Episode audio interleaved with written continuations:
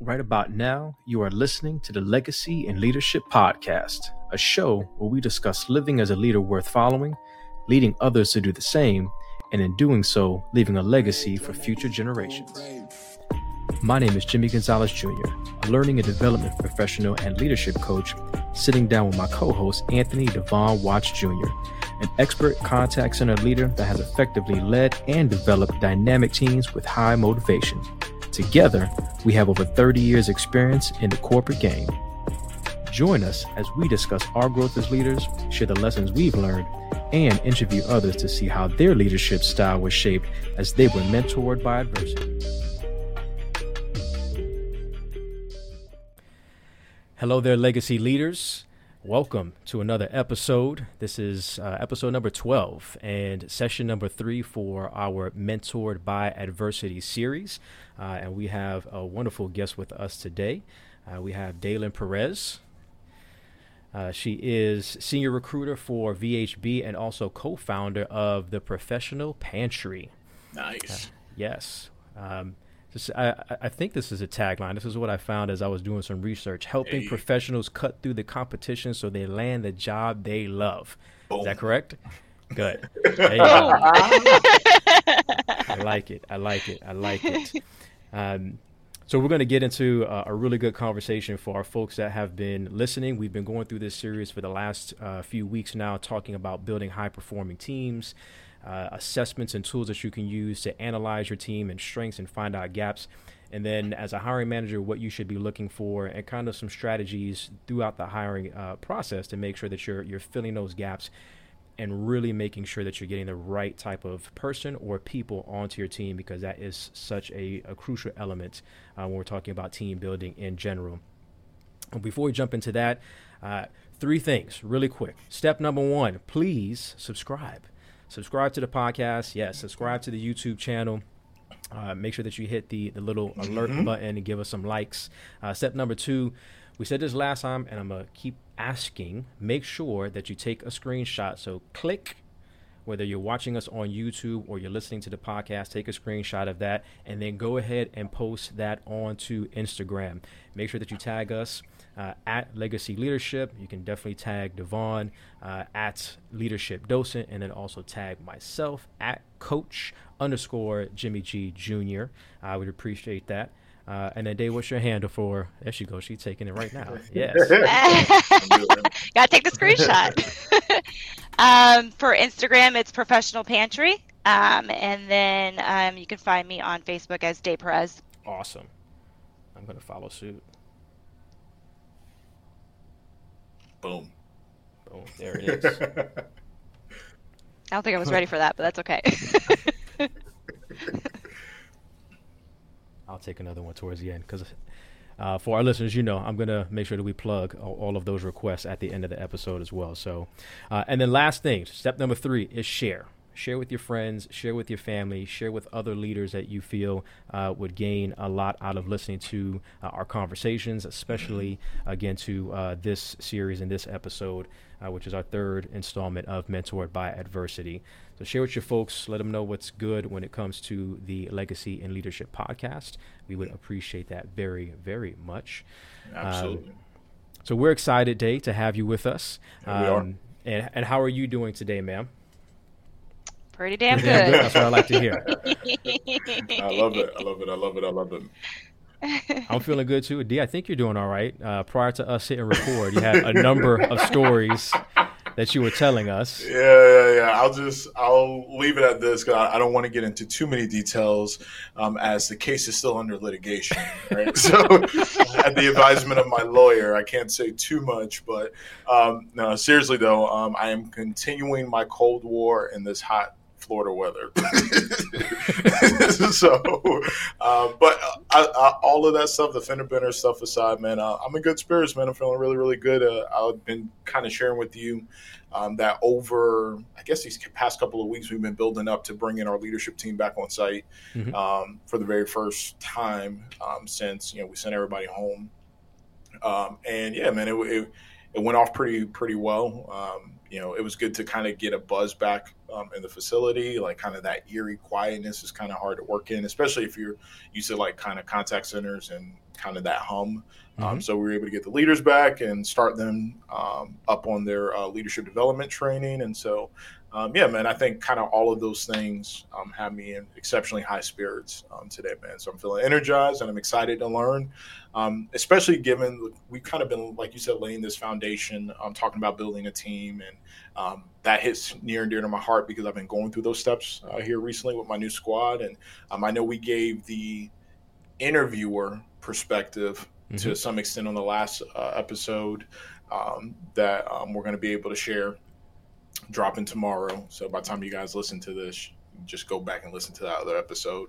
Um, and so it'll be really good to just get um, Day's perspective, um, you know, from the interviewee, you know, I guess perspective, and you know, just prepping people for um, you know what it takes to really you know set yourself apart from everybody else and um, i think more importantly than just kind of the functional stuff it's also the encouragement people get from just hearing other people's stories like we kind of mm-hmm. talked about that a little bit you know, before we got on here day um, just the power in stories and the power in passing on those stories and the things that um, we as leaders sometimes feel like you know we should kind of guard from the world and not share, right, to hide, right, are really the things that are our power stories and help encourage and motivate and inspire other individuals. And so um, I always walk away from these MBA sessions like kind of inspired and learning something new uh, and learning something new. And so I'm looking forward to um, the same thing today.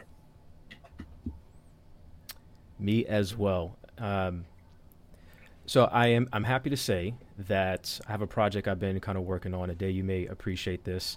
Uh, one of our recruiters was asking for assistance in creating a front end learning content, a micro a micro learning piece for individuals who are interested in one of the um, kind of frontline spots that we have for our field marketing team. So I was able to to get that completed and send it off to them today. So I've been working on that for a couple of weeks. Probably took me a lot longer than uh, I had expected, but uh, yeah, was happy to, to get that taken care of. So far, I've gotten some good feedback. I'm waiting to hear back from a couple of more folks.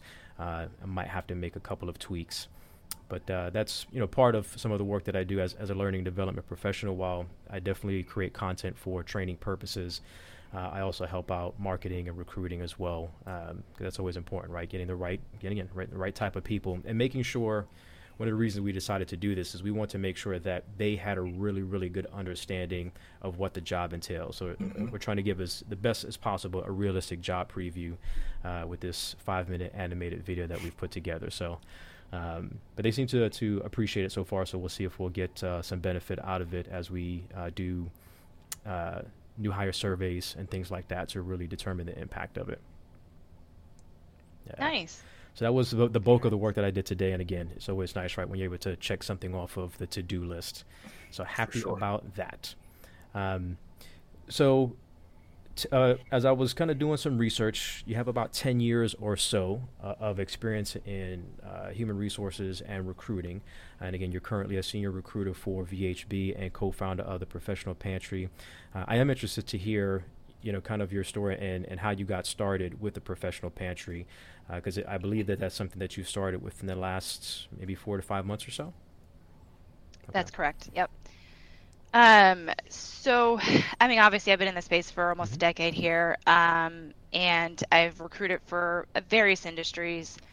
Um, and, you know, I've always been helping, you know, hiring leaders and companies and so often uh, what people don't see is that recruiters are talking to candidates which are humans and they have stories and they have families and you build bonds with them in such a short period mm-hmm. of time or at least i do mm-hmm. because i maybe that's the empath in me um, but i build these bonds with people and then i'm rooting for them but then they end up either one not getting the job for numerous reasons, whether they just don't know how to sell themselves, they say the wrong things, um, or you know maybe they just don't have a good resume and it's not rep- representative of their of their skills and experience and their impact. And so um, I think it was something that was tugging at my heart. I've always wanted to start my own thing and, and be an entrepreneur, but I didn't know what.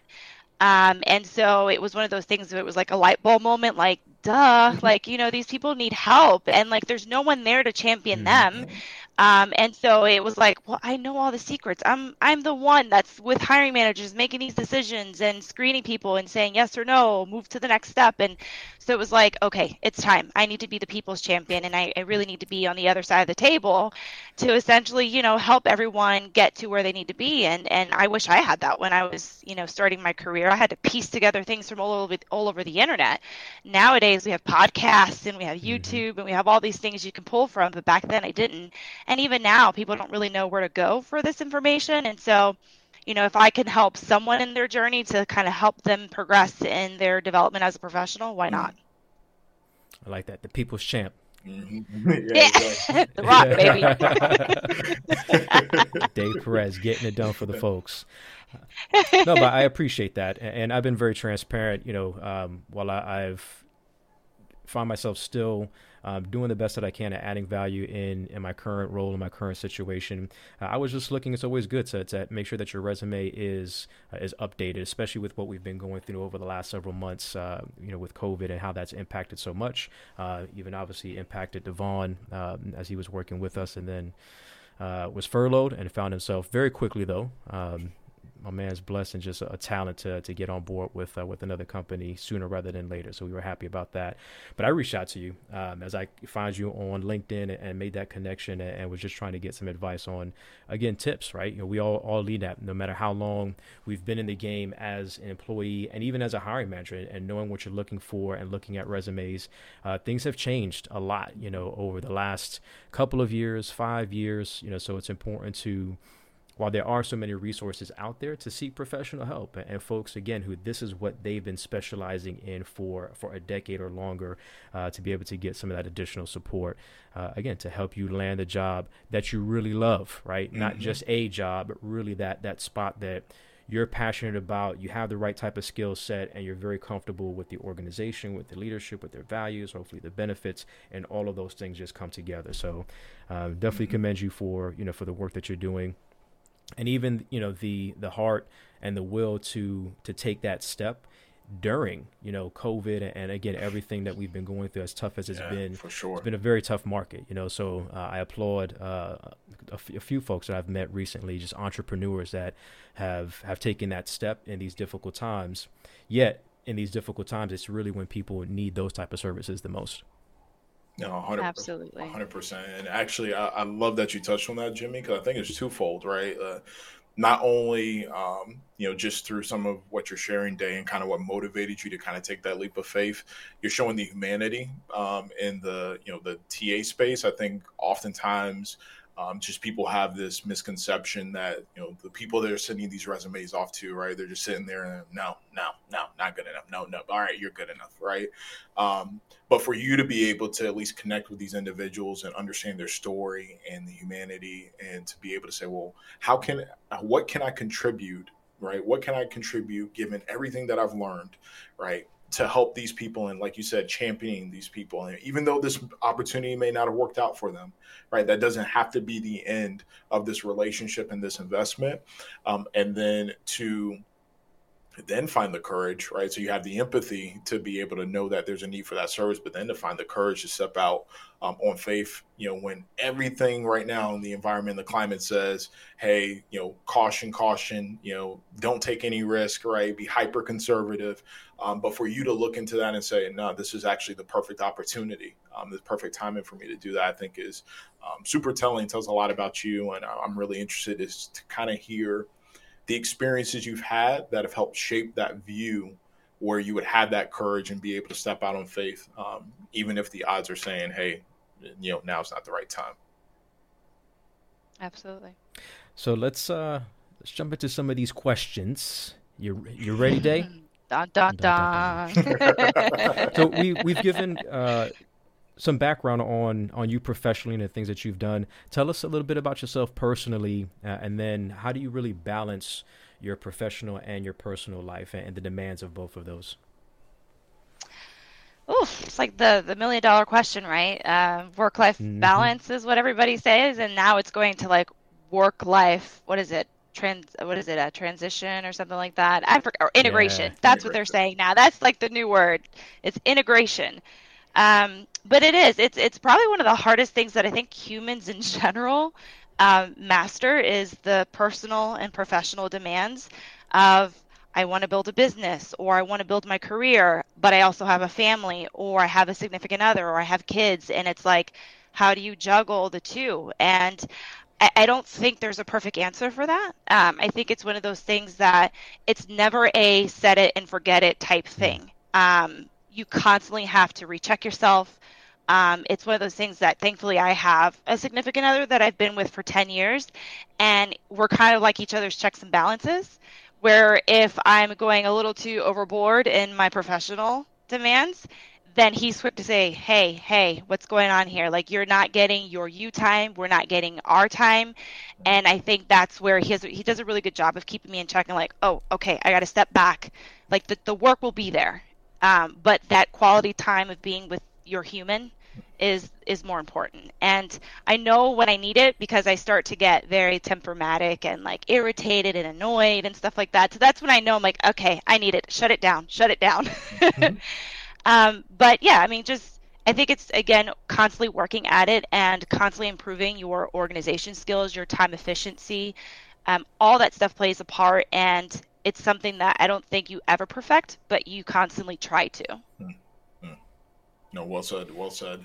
Um, it's funny because there's a similar beat, right, um, to what she's sharing and what we've heard mm-hmm. in a prior MBA session, just around the fact that you, like you said, you can't set it and forget it. You have to recalibrate. You have to reassess.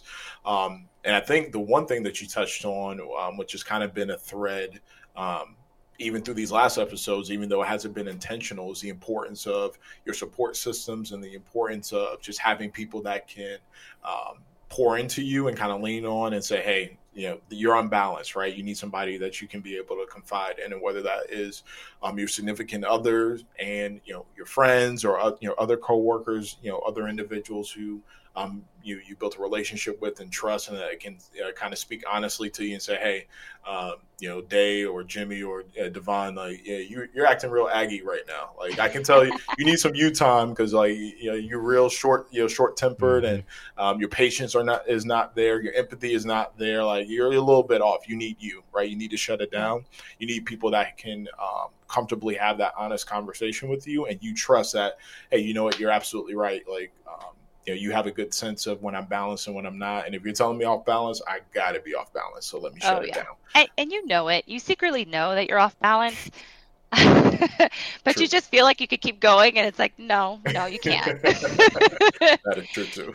and, and you know what? And for people who may not always have that significant other, like your your counselor, your therapist, your coach, whoever it is, like there should mm-hmm. always be somebody in your life that can be like, slow it down. Mm-hmm. Yeah, that, that was some of the takeaways. Uh, very much reminded me of some of the things that uh, Xavier said uh, in our first MBA session. But checks and balances and you, having that support system, but you have to know yourself uh, like you said, Devon, really recalibrate. And it is always about making those slight adjustments. I think about, you mentioned time management, you mentioned organizational skills.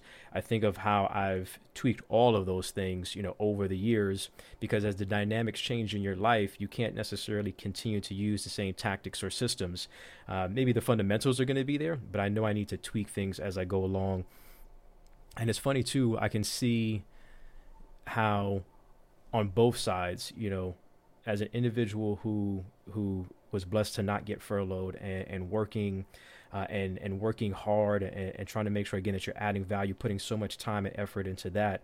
I could also see somebody who maybe is not employed right now and they're putting all their time and effort because it's so critical to to get that next opportunity.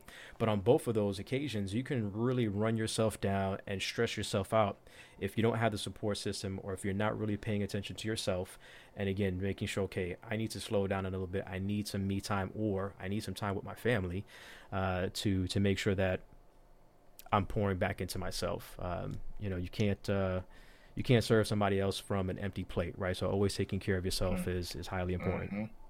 Bar. absolutely because that that spectrum of literally going from okay it's all right it's a tough time i'm gonna find something to eventually you have nothing in your cup left and it goes into desperation mode. And then now you're not putting your best foot forward. So now it comes. They the other side feels mm-hmm. that. They feel the desperation. They feel it in the outreach. They feel it in the interviews. They feel it in everything. So you have to, you know, just have faith. It's gonna happen. You know what you bring to the table. So always keep your your cup yeah. full. Good work. Good word. So this is legacy and leadership, and our whole goal is to help folks, give them tips and strategies and inspiration to become a leader worth following and then how do you take that and start to develop others to to do the same right? And then in, in all of that leaving a legacy. So we want to know about your leadership right? So what was a moment that you knew or you felt that leadership was was your calling and kind of part of of your purpose and what you bring to the world? Hmm. So I'm gonna get geeky on y'all okay. first. we like geeky too, yeah. We are. Yeah, I was gonna say we're always game. so it's so so. I think when people there's almost like this misconception about leadership, right? It's um people thinking that leadership means you're like the hero or like you're the front face center person. And so think of it as Batman, right? People always think Batman is like the leader, the hero, right? But really, and if you learn about like story branding, like in marketing, you actually learn who the guide is. And that guide was Alfred. Mm-hmm. Not Robin, it was Alfred. And Alfred was the one that was like the true leader, the one that was like mentoring Batman, keeping him like his mentality and his like mindset well, pushed him where he needed to be pushed, say the right things to really guide him to his purpose. Mm. And so that's the way I look at leadership is like whether in it i would say early on right? It always goes back to your childhood and for me it was middle school. So i was always heavily involved in like dance team cheerleading school organizations um, and anytime i was involved in anything i wasn't necessarily the captain but i was always whoever the captain was like the right hand man. Mm-hmm. and so i was always the one to be like okay so what is it going to take to influence the captain? And then what is it going to take so that whatever the captain wants to do I can make sure everyone else has the buy-in. Mm-hmm. And so that's where I think very early on I kind of knew, and maybe that's a Libra in me because I'm we're the balance, you know, balance scale, mm-hmm. and so I can always see the both sides of the spectrum. And so for me, it was a, always a really neat way of like, okay, I see their agenda, I see their agenda. How could how do I get that to like come together?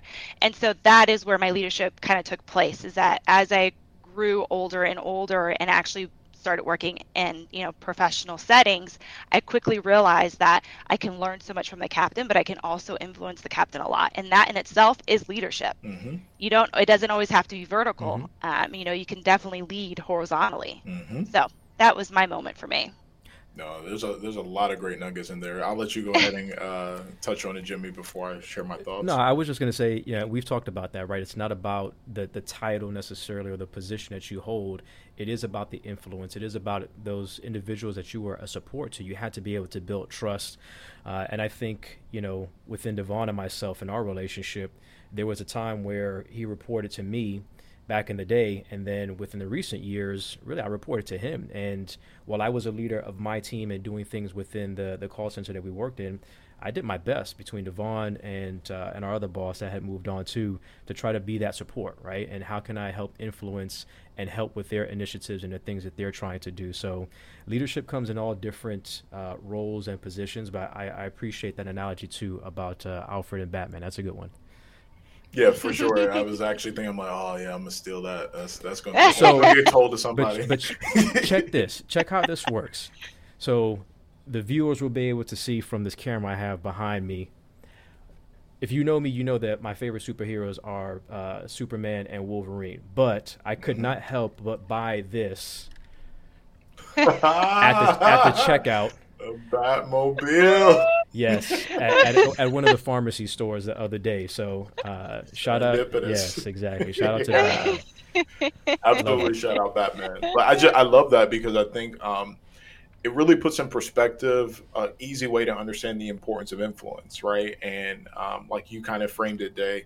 Um, I think going into it, especially early on as leaders, you kind of think, okay, I'm going to be I'm going to be the hero, the one that affects change. I'm going to be the Dark Knight. I'm going to be the guy that was born in darkness, right? All that stuff. Um, and then when you really get into it, you realize that the real power is in the ability to influence, to shape, the mold, to inspire, to develop, to encourage, to watch people grow and go off and do some great, some greater things. And so I can see how, after years of experience and um, leadership being able to look at these traditional hero stories and have that new lens on it to say, well, who is the real leader um, in Batman, right? Mm-hmm. Well, it was Alfred the entire time, and you know, Alfred was, like you said, that voice of reason, that person that's pushing him, guiding him, coaching him up, framing his worldview, right, so that he can go out and be the best uh, Batman or superhero that he can be. Um, and so I love that. I think you know, Jimmie, you and I have always kind of talked about the importance of, um, you know, as a as a you know you know every king needs counsel and stuff mm-hmm. like that right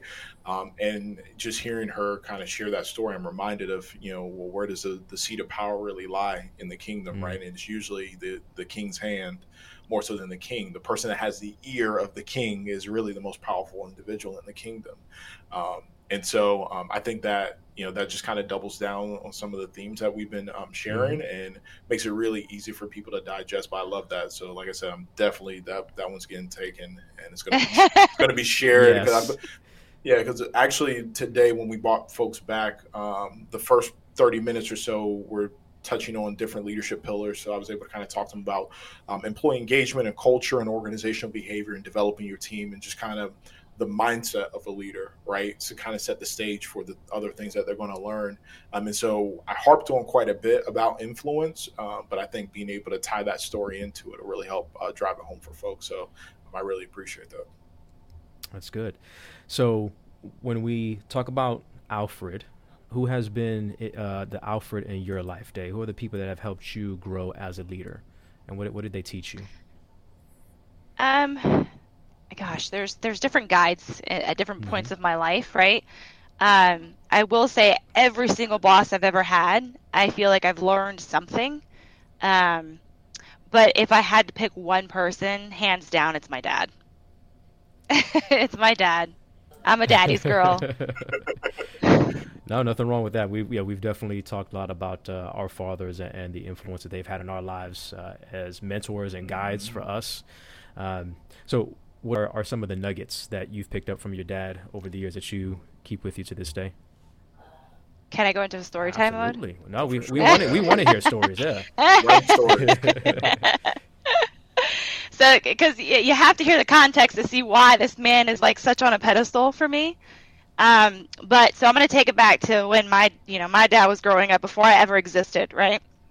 So my father is one of seven children. Um, and he grew up uh, in a small one bedroom house, wooden house with a, an aluminum roof um, and an outhouse off the side of a cliff. Um, he had one pair of shoes that the government provided that he could only wear to go to church or to school. So if he wasn't in those shoes, he was either barefoot or in flip flops. So imagine in Puerto Rico, it's mad jungles everywhere. Like it's not, it's not San Juan. It's not the touristy mm-hmm. areas of Puerto Rico. This is like in the boonies, in like the mountains, like mm. deep jungle. And so this guy would literally just live his life barefoot practically.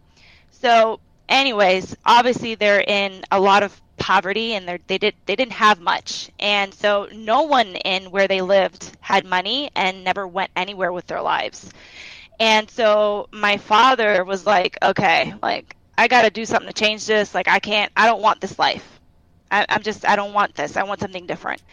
And so his ticket out of poverty was at the time to sign up to go into the military. Mm-hmm. So he didn't know any English. All he spoke was Spanish.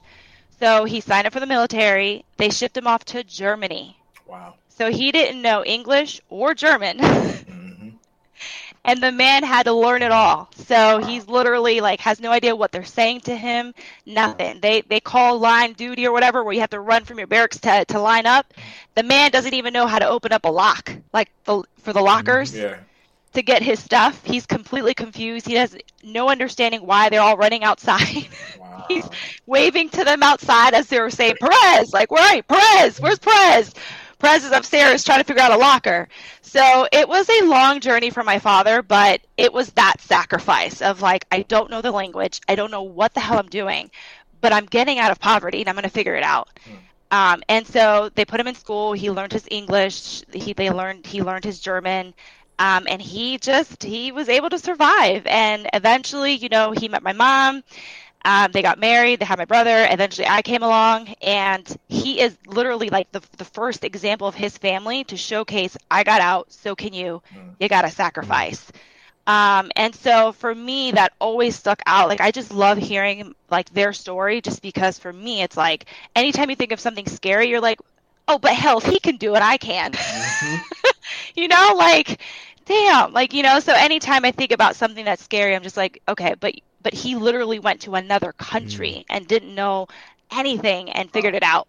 So I can do it. And so that for me is where the majority of all my work ethic, motivation, determination, all that is literally ingrained in me because of him.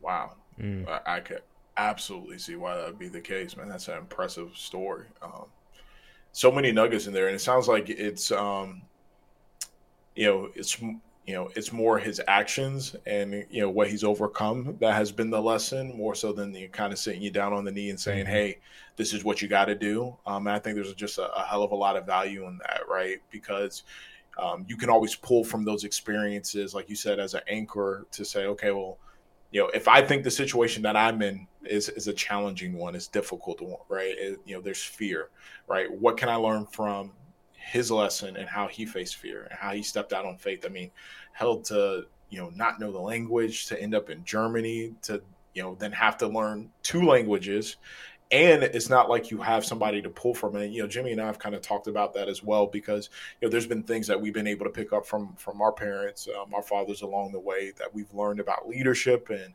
um, about their story that we can draw from from inspiration. Um, and obviously the hope for them like your father probably has the hope for you right is that the next generation goes off and you know they conquer uncharted territories. They find their germany right that they got to you know kind of drop into and learn from. And um, we've been blessed enough to be able to to see those things. So there's situations that i go into or Jimmie's going into where you don't have a resource to pull from. There's no mm-hmm. story i can reference to say well how do i navigate this? Right? And you just got to figure it the hell out.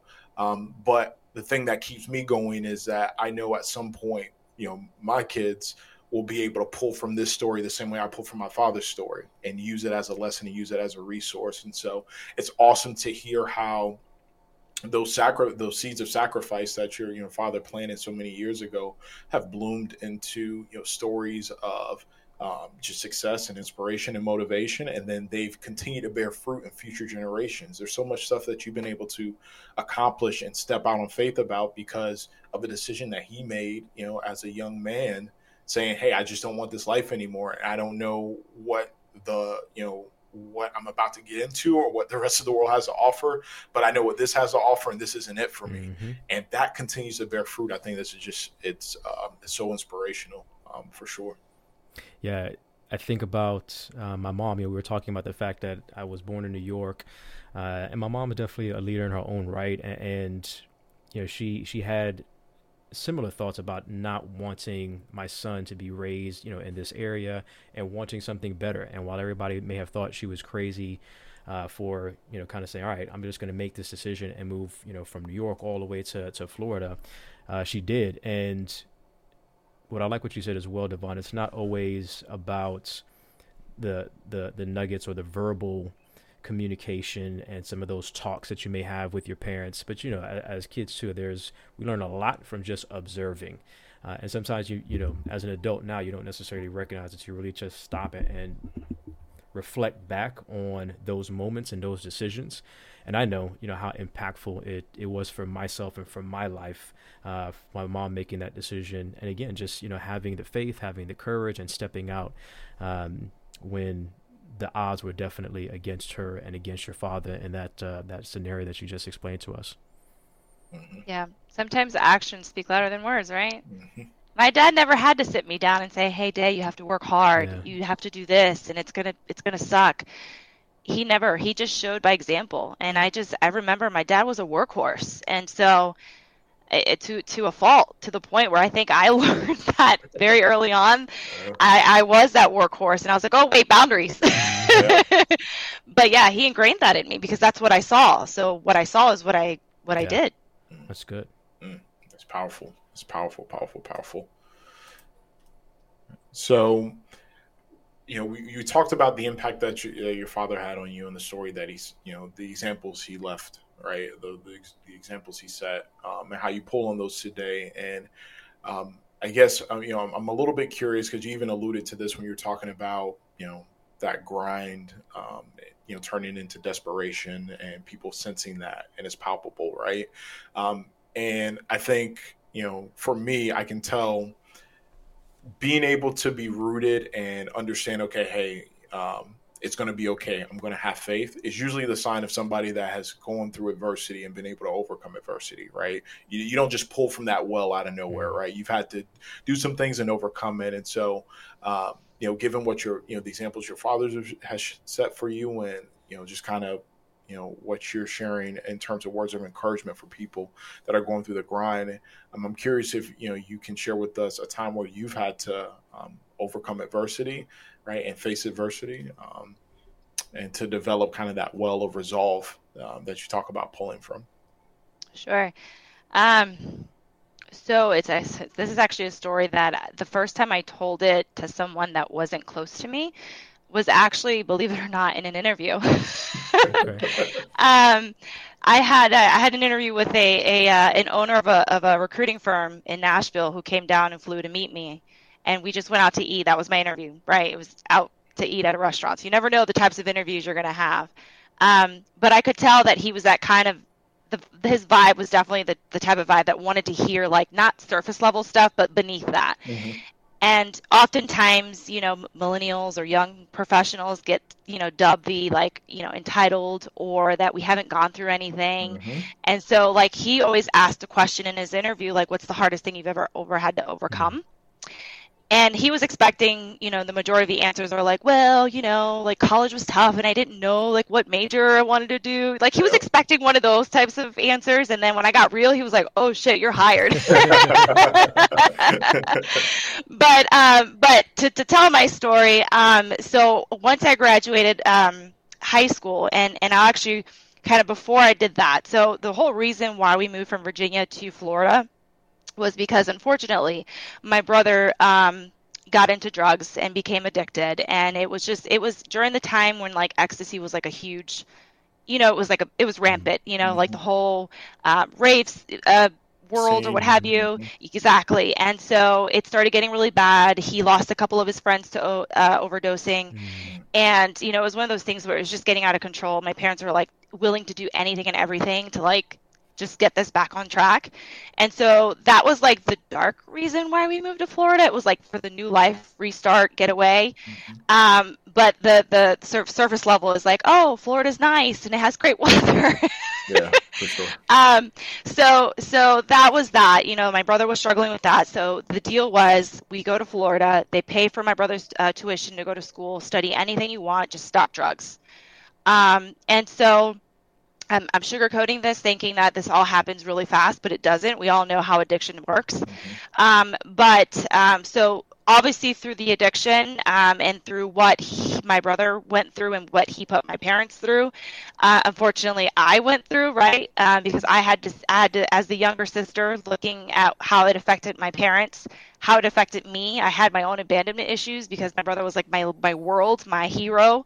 Um, and then i felt like all of a sudden abandoned like where are you? Mm-hmm. um, so i had those like resentment issues with him and then my dad you know just having heart problems and things so he was adding to those stresses. And so i i developed i'm a struggling perfectionist. That's what that's what my, my what therapists call it right? Mm. it's because i don't want to be the burden on anyone else. And so i became this person that everything's okay everything's okay right? Um, so i slowly became that person. And as i was becoming that person then i also was hit with an autoimmune disease which at the time 15 years ago was rare. No one really knew how to treat it. No one really knew what to do with it. But essentially, I looked like a zombie. Um, the autoimmune disease, it's called ITP. You can Google it. It's it's a long word I can't even I can't even pronounce. But at the time, it basically it's your body attacks itself, thinking that your platelets, which is the the little cells in your blood that allow you to clot. So mm-hmm. if you mm-hmm. like get stabbed, you clot. Mm-hmm. Well, guess what? If I got stabbed, I would not be able to clot. I would just completely bleed to death. Um, so literally, I was um, internally bleeding. I had bruises in places I could not tell you why I had them. Mm. Um, at first, my parents were like, "What's going on? Are you getting abused? Like, is something happening? Like, is your boyfriend hitting you?" Like, they just didn't know what was going on. Eventually, they made me go to the doctor because literally my body was covered in bruises. Bruises. I looked like a zombie. And I was so scared, thinking like, "What the heck is this? Is this AIDS? Like, do I have AIDS and I don't know it? Like, what what's going mm. on?" Um, and so when the hematologist came back and he was like, "You have this in ITP, this long name for this autoimmune disease," and I was like, "Okay, well, so now what?" And he's like, "Well, we don't. There's no cure." I was like, "Okay, so what do I do?" And he's like, "Well, I don't know. We're gonna have to like research. For now, maybe we'll put you on steroids just so that you know your platelet counts don't get low. Because if if your platelet counts counts get too low, you get hospitalized because then you're internally bleeding too much. Your blood vessels start to burst." Um, and it just gets to be just you know yeah. do or do or die type thing. So they put me on steroids. Steroids, if you if you're if you're if you have any health problems, you know that steroids is like a short term band aid, mm-hmm. but it always has really long term effects that are negative. And it blew me up. I was like swollen, um, and I just I didn't feel good. It was terrible, but it was keeping my platelets at least from getting in like the bad zone. And so eventually, I mean, we tried everything, every, like, you know how Puerto Ricans are. Well, I don't know. Most coaches, right? They try everything under the book. They're like, hey, drink this, plum yep. juice, this juice, malta, like everything, trying to, like, this helps your platelets. No, it doesn't. um, so here I am, literally a 17, 18 year old um, who has this autoimmune disease. I don't know how to fix. Doctors don't know how to fix. I don't literally, I'm like, am I going to make it to get married? Am I going to make it to have kids? Am I going to make it to even like have a career? Am I going to die before my parents? Like, I'm literally thinking about all this stuff. Um, and so, long story short, the hematologist, after doing tons of research, came back, and mind you, week to week, I'm getting blood drawn, and they're like, too low, hospital, or you're good. But literally, I looked like a crack, like a crackhead, because I literally had like. Mm so much blood drawn every week. And um, so then it was two options that he came to me with. He said, blood dialysis monthly, mm. or I think it might be your spleen that went wrong, and maybe if we remove it, it'll fix it. And I was like, okay, so do I need it to live? And he's like, no. He says you're gonna get sick easily. That's where you're, you know, create antibodies, so you you're gonna have to get booster shots and all this stuff, right? And I was like, okay, but I can still live. He's like, yeah. I said, what's the chances? He's like 60-40. Mm. Cut me open. I literally said, I said, cut me open. I didn't have to think about it. It was like, nope, do it, take it out. And um, so we we ended up taking it out, and literally the next day after surgery, my platelet counts shot through the roof. Wow. And so literally I was back to normal. I didn't need to take steroids, none of that. Now granted now I have I'm autoimmune comprised, so now, you know, I get sick very easily. But now that I maintain a healthy weight, healthy lifestyle, I work out, I eat well, my immune system has gotten better, but up to this for the last 15 years, like it's been like highs and lows of getting like a normal cold for me is not a normal mm-hmm. cold. I will mm-hmm. literally get to the point where I need to go to the hospital and things like that. But as far as my platelets, I can clot. I can clot now. Um, but just I just imagine like I did not want to do blood blood dialysis on a monthly basis. Like no. that just wasn't the life I wanted to live. And you know, some people might have done that because they're scared of surgery, and it wasn't like a hundred percent guarantee. But I was like, nope, cut me. If you think that's the, that's the issue, get it out. Um, and I think I learned a lot from that because it was one of those things at the time I mean, I'm I'm scared shitless, right? I'm like, I don't I don't know what's gonna happen. Um, you feel very alone because no one understands what you're going through. I would fall asleep at the wheel, not know how I got at places. I was extremely fatigued. I would literally pass out.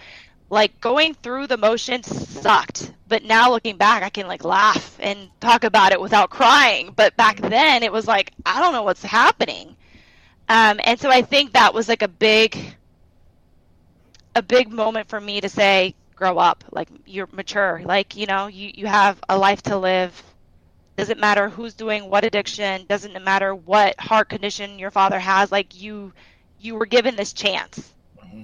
and so if miraculously there's no treatment for this there's no you know what i mean like there's no cure and you are kind of cured now Like, why not? Mm. Why why can't I just take it head on and use that as like my motivation of like, okay, here I dodged a bullet. Wow. That's powerful. That, that really is. It's it's crazy because um, I can I can see uh, not parallels, but I, I can see where the example that your your father set for you manifested itself, and even in, in that story, um, when you talk about the the moment where you had to make the decision between you know monthly dialysis or uh, a a surgery that honestly, you know, the doctor didn't know 100% if it was going to work. It was like 60 40, right? Um, the, your father's thought process or his his thinking, his rationale, like I saw in you just through that story, right? Where you're like, well, look, I don't know if this is going to be it. I don't know if this is going to solve. I don't know if this is um, the solution, but I know for a fact what life I don't want, and I'm willing to take that risk and kind of you know step out on faith and trust that everything's going to work out. Um, and so uh, I can, wow, I, I, definitely wasn't expecting that, that story by any stretch of the imagination, but I can just completely understand now um, that well of resolve that you're able mm-hmm. to pull from. I mean, you you had to go through so much in such a short amount of time, and there's nuggets in there about, um, you, you, know, uh, what you know what we what we assess adversity or hardship to be versus you know, getting introduced to to true hardship, true adversity, right? Um, yeah, I could imagine that, uh, you know, going through the health scare that you, you obviously went through and had to overcome. You're still, you know, obviously, you know, while you're in a better place, you you still have long term ramifications from that, like you mentioned with the steroids. Um, that very quickly probably put into perspective the oh, I don't know what lunch table to sit at uh, you know thought process you had you know early on when you made the move from Virginia to to Poinciana. So, uh, man, I think there's you know there's a, a, a lot of um, just really inspirational nuggets to be able to pull from on that one. I don't know what, uh, what resonated with you, Jimmie. I mean, you said it, man. It's just simply just a will, determination. I, mean, I think about, you know, I was just kind of sitting here writing down the things that that you mentioned, Day, and um, learning from your dad and what he went through and i'm sure you know your mom and then you know with your brother and, and addiction like you said it those things are, are powerful within a family right? And it touches everybody especially i could imagine uh, being the youngest uh, and you know the baby sister and having to see that and and feeling and hurting and wanting to help your brother and then how that's affecting your parents um, and moving is is always tough, especially you know when you're young and kind of at that age, and, and then having to you're going through those things and then having to to go through those changes and moving, and then obviously everything that you've said uh, that you went through, uh, you know, with that autoimmune disease and the decisions that you had to make along the way, and, and the I think one of the powerful things too is that you know nothing is guaranteed, right? And even with science, you know, they may say, oh, you know, 80 90% but nothing is guaranteed yeah they don't know and it's having having that faith and that resolve to say well i know what the options are and you know what? I'm going to have that faith and, and and step out and i'd rather this than having to, to go through that dialysis every month and um, again just you know kind of at an early age to processing all of those things and and having to make those decisions. Um, obviously it had to be tough but again it definitely speaks to you know to the resolve to the will the determination that you have as an individual. Um, and it wasn't all cakes and roses i will say a lot of times people think that they hold on to faith when something like this happens and it was actually quite the opposite for me i actually lost my faith because i, I was kind of like mad like mm. well why is this happening? You know what I mean? Like, why is it like one thing after another? It's like drug addiction, health issue. Okay, now my dad open heart surgery. It's like, what, what now? And so for many years, I was actually mad at the man upstairs. And I was like, hmm, I don't know about this. um, but I think as I've gotten older, I've always believed, right? Um, but I think during the time where I, I wasn't cool with the man upstairs, I was, I still knew there was a higher power and I knew there was something, whether you're drawing that on energy or nature or yourself, like there's always something that you pull from. And in those dark moments, like whether it's him or something, you're gonna pull from something. And, and I think maybe that was like my father and me, and just like I'm I'm gonna get through it, like no matter what. Yeah, well, I would say that you know, kind of what you're touching on really is understanding that you know sometimes the you know there are things that are greater than the situation right? And being able to connect into that connect into that and pull resolve from that when you can't muster it yourself sometimes. Like the circumstances what you're dealing with like everything you're facing would tell you like nah this ain't it you know there's there's no point you lose hope you you know you start to get desperate and um, your mind can go to some dark places but being able to understand that there's something greater right that that we serve a purpose for um, you know you know what you mean to your family, what you mean to your mother, your father, your brother, you know the others that care about you, um, being able to connect into that and pull from it. I guess one of the things that I'm kind of curious about because um, you you shared a term which um, I had never heard before, but as soon as I heard it, I was like, oh. I, I don't know. I feel like I can connect with that. I feel like she, maybe she's talking about me a little bit, right? You said you're a serial perfectionist, a struggling perfectionist, a struggling yes. perfectionist, perfectionist, right? And um, that resonated with me because mm-hmm. I was like, mm-hmm. oh man, yeah, there's there's definitely some. I, I have some of those those tendencies. A recovering a recovering perfectionist. Oh. so that's actually what I wanted to, to ask you about. Just you know, having gone through through um, what you experienced, and uh, you know, you mentioned you know that you know now you're able to um, better manage you know just kind of you know your weight and healthy balance and the whole nine do you feel like that situation has fed that that struggling perfectionist component of you and giving you something to kind of target that energy towards or have you felt or do you feel like the experience has helped kind of um, i don't know um, control that or muddle it or what, however you want to phrase it um, to put things in perspective and say well look i don't have to be perfect because you know um, there's something greater out there. I'm just super curious. Um, I mean, if you look at, I mean, anybody successful, right? Right, whether it's Kobe or Michael Jordan or this or that, what have you, right? You always hear about like what was their struggle, right? Or what. A lot of times people operate from a place of fear or um, something, right? That they operate by. And for me, the perfectionist was a result of I think it was my outlet. It was um, it was a way it was a protective mechanism it was i don't want to show that i'm weak um, but that's exactly what perfection is like it's it's scared of being weak mm-hmm. but you are that's, that's exactly what it is um, and again because my brother was supposed to be the older role model and i had to kind of flip the script and now i had to be the old we're five years apart but i had to kind of be the mm-hmm. older sister per se. Mm-hmm. Um, and so I had to lead the way and be the example and, and showcase my parents like you you didn't fail as parents like it's okay.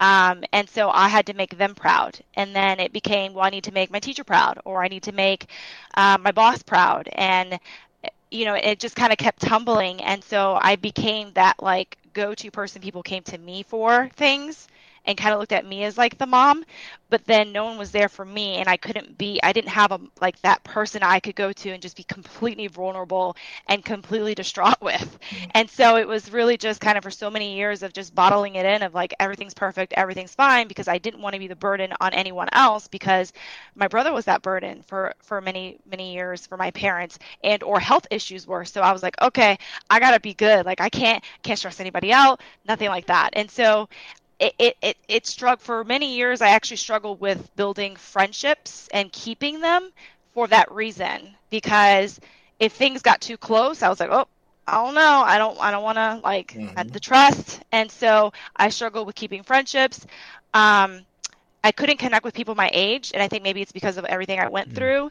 People at my age just didn't have that experience, and mm-hmm. so I found myself being always the youngest person in the room whether that be I was 17 in college. I um I was always in in an office setting. I was the youngest person, like by like you know 10 years mm-hmm. in many in many cases. So it's like not only am I female in a heavily male dominated office world, but then I'm also the youngest. So it's like how do I get the respect? And so that's where it just fed into the perfectionism. Like I got to mm-hmm. prove myself right. I got to prove that I, I belong here.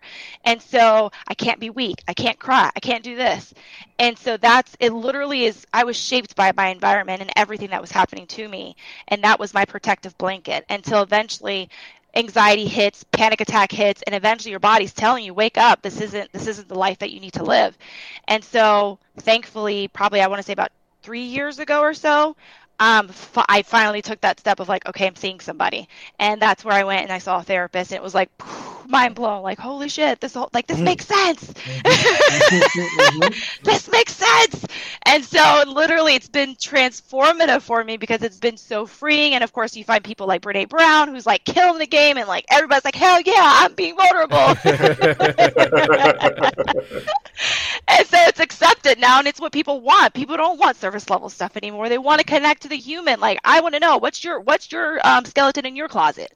You know what I mean? That's what I'm going to connect with because if I'm going to champion for you, if I'm going to work for you, what do I, what am I working for? Mm-hmm. You know, so unless you've been down in the trenches with me and you've gone through something, I don't know that I can like champion for you. So I think like again, I told you earlier when we first talked, it's about like converting those stories that you once thought were shameful and now they become your power story. Mm-hmm. And so that's full circle the whole perfectionist thing, but no, I love it. I love it. I love it. I love it. Um, especially because, like you said, we were we were talking about it. I think there's definitely an example in there for um, folks that are listening, and maybe um, you know you've fallen on hard times, or you're still grinding, and you're just trying to figure out, like, man, like, you know, um, you know, I'm, I'm out of I'm out of work, and you know, what is the next step for me? And you know, I have folks that depend on me, and um, you know, uh, you're worried about being uber polished in that interview and you should definitely be prepared and be prepared to speak to your experience but share your story because i think now more than ever people really gravitate towards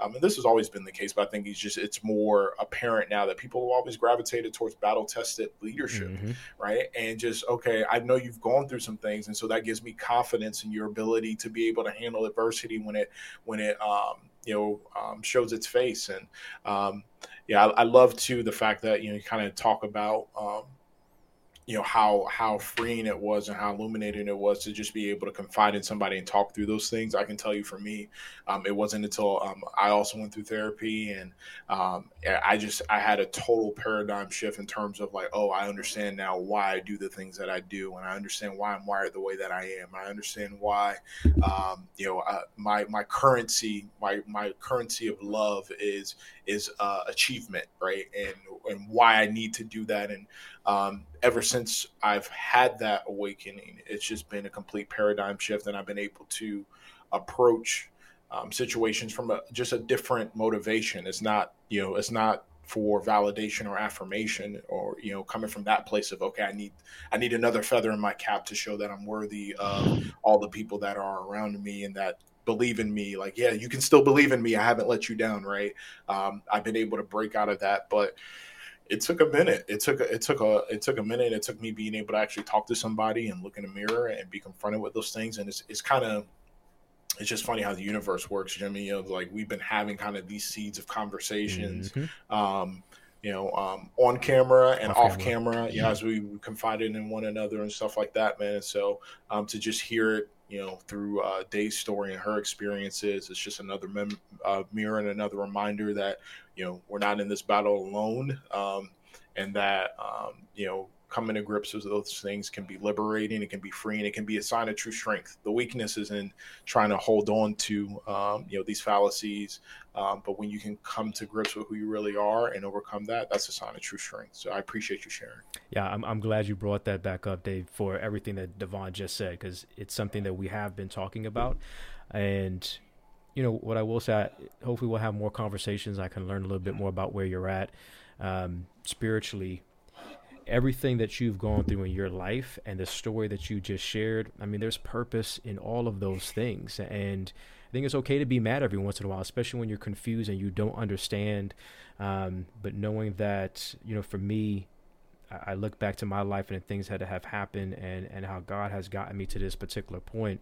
And like you said, how powerful it is to say, okay, now that either I've come to grips with it or I'm still learning, but as I share those stories with people, um, how just the impact that it has on other people's lives and what they can learn or they can see that you know what I'm not the only one going through this and it's okay to feel this way it's okay to deal with these things it's okay to, to, to get help and to speak to somebody and it's okay you know for men to, to be vulnerable and to share things with one another and I just think it's it's so powerful, especially in, this day and age, to be able to have those type of conversations and talk about those things and be vulnerable about that. Um, so again, thank you for doing that. Mm. Um, but uh, but no, I, I, told Devon about this book that I'm reading uh, called "To Be Told," and uh, as I'm going through that, it, it's talking about you know shalom, right, and the peace that we have but as that piece, kind of any story, right? When you're telling a really good story, it starts with peace, but then there's some type of shattering, there's some type of event and trauma, you know, that we go through. You mentioned it, like all of those things affects us, and it affects who we are, uh, and you know, the environment and all of those things. So being able to, again, to talk about those things, to, to to learn from those situations and then to be able to share that with others is is such a powerful uh, a powerful thing to be able to do in somebody else's life. So again, thank you for that. I appreciate that. Seriously, thank Absolutely. you. Yeah. so that was, I'm you know, kind of as we're talking, looking down a little bit and looking at the questions. I think that there was a lot of advice that that you just shared, you know, within that. Um, about leadership and about yourself and again you know dealing with adversity and some of the things that individuals can can do to to work through some very challenging and tough times uh, I do want to give you an opportunity uh, to kind of switch gears just a little bit and, and um, to give advice not just on leadership. You know, we've been talking about you know maybe for that person who is digging in too hard and, and you know feeling anxiety because they're they're trying and they're pushing too hard because they need that opportunity, they need that job. Um, you know, any advice or tips that you'd like to give, you know, to people out there who are are in that space who are looking for a job, whether they have one and maybe they're just not necessarily happy with the environment that they're in, or again, they don't have, they've been furloughed, they've been let go uh, for for months. I heard of a, a story about a, a somebody, uh, a brother at church, and again, it's just in that situation, looking and looking and looking and coming uh, onto hard times. So I'll stop there. Words of advice and tips. Um, I think first, first and foremost, I think it's just give yourself grace. Mm-hmm um, we don't do that enough, um, and we're our worst critic. And um, you know, especially when you feel like, oh crap, I'm I'm supposed to be the breadwinner, I'm supposed to be the role model, and all of a sudden you you're you know knocked at your knees, um, and you know your world just came crashing down. It's it's a lot to process. Um, you know, it's just, it's the same thing when my father had you know a heart attack and then had to have go right into open heart surgery. He went from being breadwinner to now disabled, mm. not being able to work, can't work, um, you know, not knowing where the money was going to come from. And so, you know, it, it's tough, but you have to give yourself gr- grace. You have to pull on to, to family, friends, people that you know. Don't go it alone. Um, and I know it feels like you're weak and you know like it, it, it's embarrassing. That's what you feel, but that's that's shame, and you know shame operates from that place of you know just darkness. And really, I think when you open up and you tell people what you're going through to those that you're most close with, that gives you room to get it out of your chest. So it's out, and then now when you do those things that are supposed to lead, those actions that lead to promising land, right? The opportunities and and to get yourself back on your feet, you can really put full focus in those things. But if you don't take those things out, it's it's you're losing that focus and the clarity because now you're just operating from this like I, you have so much in your chest. Mm-hmm. So sometimes it's like you just need a good cry, cry it out, vent, cry, yeah. you know, scream if you need to, but get it out because once you do that, then you can take action and clarity comes from action. So mm-hmm. don't be afraid to just take a messy action and if it's if you're coming up wrong with stuff just find someone. Like don't be afraid to say i need help. I'm not good at this you know and that's that's the reason why i started the professional pantry because people can't you know the hardest thing you can do is sell yourself. People don't feel comfortable. They feel like it's being cocky or weird and and it's not. And embrace who you are have the confidence you know what you can bring to the table. Um, and it's okay if you need a you know a therapist a career coach a life coach what have you. Those are those are your people in your corner that's going to be rooting for you and it's going to be that that momentum that you need to keep going in those tough times.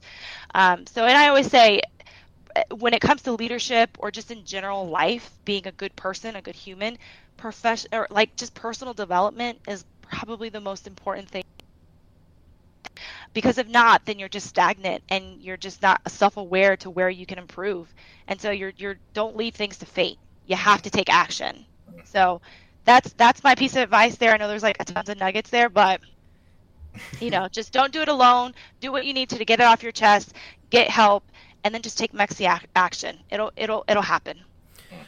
So no, I, I, appreciate that. Like you said, definitely a lot of nuggets from a, a little bit more of a, a, a, tactical perspective. I know there were some resources that you shared with me. Uh, so if I wanted to, to get some some resources, some free resources uh, to be able to maybe help me with you know really crafting out a better resume and things like that, uh, where could our listeners go to uh, to get some of the resources that you share with individuals? Sure. So um, if you head over to the professional pantry, so like your kitchen pantry, right? Mm-hmm. so theprofessionalpantry.com. Um, then on the homepage, there's a couple of freebies I have, but I would say for the person who's looking for a job, who's in this kind of like, oh, kind of weird spot, um, the best guide I would say is the free job search strategy guide. It's long, but literally it's going to take you step by step. Like, get the clarity first. What are you targeting? So, target the right role, then target the right company and then do your stuff like applying, networking, and stuff. Don't start applying blindly everywhere. First, get that clarity, and then once you know, you know what you're going for, and then how that how you're applicable to that. Now you're ready to put yourself in that position to go out to the game. You know, it's like put me in, coach. Now I, know what I'm doing. Um, and so that is what the guide does is it helps you kind of answer some of those questions to bring the clarity. And then the things to think about like get your ducks in a row your resume your linkedin profile how to network where to tap into. So those are just some suggestions there um, that that the guide provides. And then obviously, if you need additional help, you can always reach out to me. Um, I help with both on the career coaching side of things for more clarity or interview preparation, um, or the service packages that I have, which is more so on like the resume, custom resumes, and then LinkedIn profiles. So that's yeah. And where can people find you on LinkedIn? On LinkedIn, you'll find me as Daylyn Perez. That's my full, real, legal name. and that's D A Y L Y N as in Nancy, and then Perez P E R E Z. And then there's also a page for the professional pantry the, as well, correct? Okay. Yes, on LinkedIn. Yes. Awesome, mm-hmm. awesome. Uh, Devon, any any last words? No, man. I'm just um, I'm thankful for the yeah. opportunity to hear more about Day's story, and um, man, just again, there's just so many notes of inspiration and encouragement, and I think a lot of folks need to hear that. Um, especially in these times.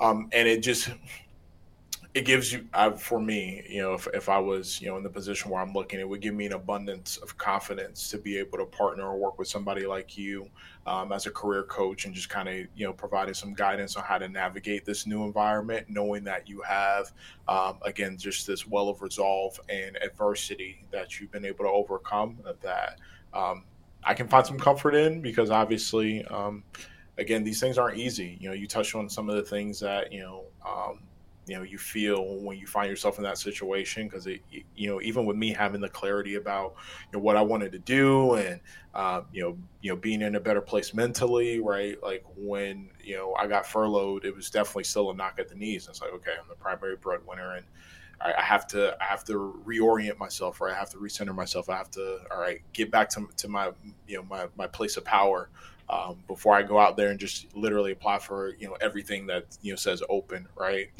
um, and so, yeah, just to kind of hear your short your story and then to hear you share, um, you know, some of the free resources that are currently available and um, more so than like the tactical stuff. I think there's you know um, there's a wealth of resources out there from a tactical perspective and if you need additional resources or help or you know they definitely should reach out and connect with a professional i love love love the fact that you spoke to the mindset perspective before you even start mm-hmm. tackling the, t- the tactical like you have to operate from the right place and whether that's talking to somebody getting it out um, kind of that catharsis of just ah okay.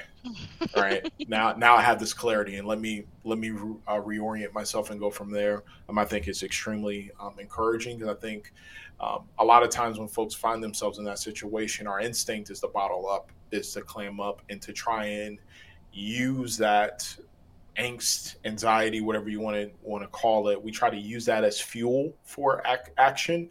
Um, but you know that one, it can be poor fuel, and two, it can just be you know misplaced and cause you to um, you know just not be as effective or thoughtful as you should be. Um, and so it's good to just kind of hold up that mirror to folks and say, look, hey, It's okay. Get it out your ch- get it off your chest. Mm-hmm. Like it's okay to take like a couple of days and just work through how you feel emotionally. And then once you're in a good place emotionally, then let's start talking about the tactical. Um, and also understand that now that you have clarity on what you want, you don't necessarily have to wait for perfection to start taking action. Take messy action and then learn from that, refine, and ask for help if you need it. So, um, no, man, this is um, again another um, another really strong um, you know MBA uh, experience for me. Um, you know, being able to bring on another professional um, and just learn from your story, man. This has been awesome. Awesome, guys. Thanks. Thank you. Yeah, we definitely appreciate uh, just being real with us and, sharing your stories and um, you know some very telling and deep stories as well, personal, very personal stories. Mm-hmm. Um, so yeah, D, you pretty much you know wrapped up uh, a lot of the nuggets that we spoke about. Uh, so I appreciate that. Again, for our our legacy leaders, um, number one, if you haven't done so already, go ahead and stop and subscribe hit the alert bell. Make sure, yes, that you're always you always know uh, when we're dropping the new hotness and the videos are out there. Uh, we're on all major pl- uh, podcast platforms, so uh, that's where you prefer to to get the content. Then subscribe there as well, so that you're always getting those downloads. Um, so I'm gonna make sure this time that day is ready. I'm, I'm, leading by example. Leading by example. I got myself myself purdy. Hold on. Bam. Number oh, two, take a screenshot. Whether you're watching us on a YouTube channel or if you're you're listening on a podcast, take a screenshot uh, of the episode, what you're listening to, what you're watching, and then go to Instagram go ahead and post that on Instagram and tag us on Instagram, please. Uh, and the reason we're asking it again is, and we love having these conversations. Again, this has just been a tremendous amount of, of value in my life, and I know in yours, D, as well, uh, that our listeners are going to get out there. Um, but we like to get that feedback and know that you're feeling hopefully the same way that we're feeling as we're having these conversations. Uh, so go ahead and again take those snapshots, post it on Instagram, tag us, uh, Coach underscore Jimmie G Junior uh, at Leadership Docent and that at Day Perez. Um, tag us and obviously at um, Legacy Leadership as well, uh, so that we know that you're listening, that you're viewing, and that you're getting something. Leave comments again. Let us know some of the nuggets that really resonated with you the most. We certainly appreciate that. And then step number three, share. Sharing is caring. Share with your friends, share with your family, share with other leaders uh, that need uh, or just with desires again to learn more about what it takes to become a leader worth following especially this episode you know we're talking about being vulnerable being open uh, and you know some of the the hardships and tragedies that we go through and how important it is to have that support system and to even you know have a professional have a coach have somebody a counselor that you're going to. Maybe you know somebody that finds themselves in those situations, but they're not having those conversations. Uh, but you know that those feelings are there. Share this with them. I'm sure they'll be able to to get a lot, even if it's just again knowing I'm not alone. Uh, and it's okay. It's it's okay. Um, so again, please share. We definitely appreciate that. Again, thank you, Day. Uh, over 10 years of experience in HR and recruiting. Uh, yes, senior recruiter for VHB and co-founder of the Professional Pantry. Professional Pantry absolutely. This has been uh, a pleasure, and we will definitely make sure that we leave uh, links as well in our um, notes for the folks listening and viewing, so they'll have access to that too. Uh, thank you again. We appreciate your time and spending this uh, this evening with us, and again sharing your story. Thank you to our listeners out there, our legacy leaders. We appreciate you guys very much. Uh, until next time, well, I forgot to say next time.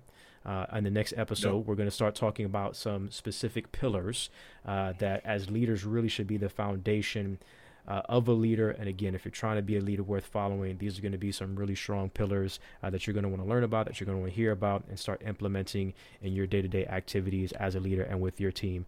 Uh, and uh, all of that will be leading us up to the next MBA episode uh, as we kind of tie a bow on that series as well. So that is the end. All right. Thank you, guys. Thank you. we appreciate you guys. Thank you. All right, legacy leaders. God bless and stay encouraged, everybody. Take care. Take care. Rage on that beat, going crazy.